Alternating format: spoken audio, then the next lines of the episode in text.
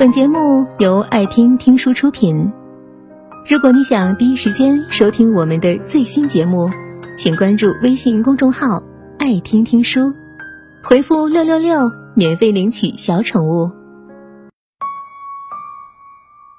我们是几号在一起的？二十二号吧，十一月二十二号吧。如果我们还在一起的话，现在应该是。第三个年头了，我至今都记得第一次见你时，你羞涩、纯真的模样。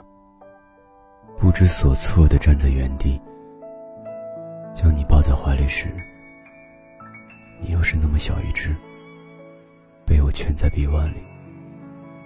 初见的美好是我这辈子深深刻在脑海里的回忆。从未想过我会和一个。比我小三岁的女孩在一起，更何况还是异地恋。那时的你稚气未脱，我正是一腔热血、以梦为马的年纪。你常常开玩笑似的说我拐骗少女，是啊，就算我拐骗了你，我也好想你这一生都在我身边。你啊。你是个外表特别能逞强，内心十分柔软的女孩。每次得知我喝醉了，我受伤了，就会落泪。那眼泪珠子跟黄豆一样的，不停不停的往下掉。还总喜欢说各种各样脑洞大开的话。从清晨睁开眼的第一刻，便抱着手机开始给我汇报你一天的日常。直到最后一句，晚安，老公。可毕业了，我也要努力赚钱。我想给你更好的生活。实习做的第一份工作便是销售，每天都在疯狂的跑单刷业绩，累得一天回不到你几个消息，一个月打不了几次视频电话。你担心我照顾不好自己，便经常逛超市。提着一大包的食物，到快递公司寄给我。第一次寄来，还有几袋榨菜和一罐腐乳，挺让我哭笑不得的。可是刚毕业，做销售赚不到什么钱，也没钱租房子，身上全部的钱只够买一套工作要穿的西装，每天晚上洗一洗，电吹风吹干，第二天再穿。我没敢告诉你，我这个月不能来看你了。九百块一个月的酒店公寓没有窗，很闷。每天到八九点工作结束，也不会立刻回家，在楼下兜兜转转，绕着景观湖一圈又一圈，抽了半包烟，心里平静些了，才敢掏出手机看你的消息。你还是那么闹腾，发着各式各样。搞怪的表情包，问我在干嘛。皱着眉头想了十来分钟，回复你一句：“刚下班了，现在在回家路上。”自从工作以来，我变得更加不爱发消息，太累了。这句话在脑海里纵使千万遍浮现，我知道我始终说不出口的，除了让你更加担心，我们的距离更显得无能为力。于是我们的争吵越来越多了。你说我不在乎你的感受，我说你不懂事。我做出了挺多承诺的，而让你一次次失望。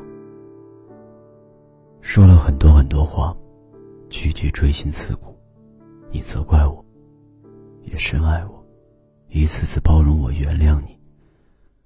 我以为这样一个深爱我的女孩，应该这辈子不会离开我。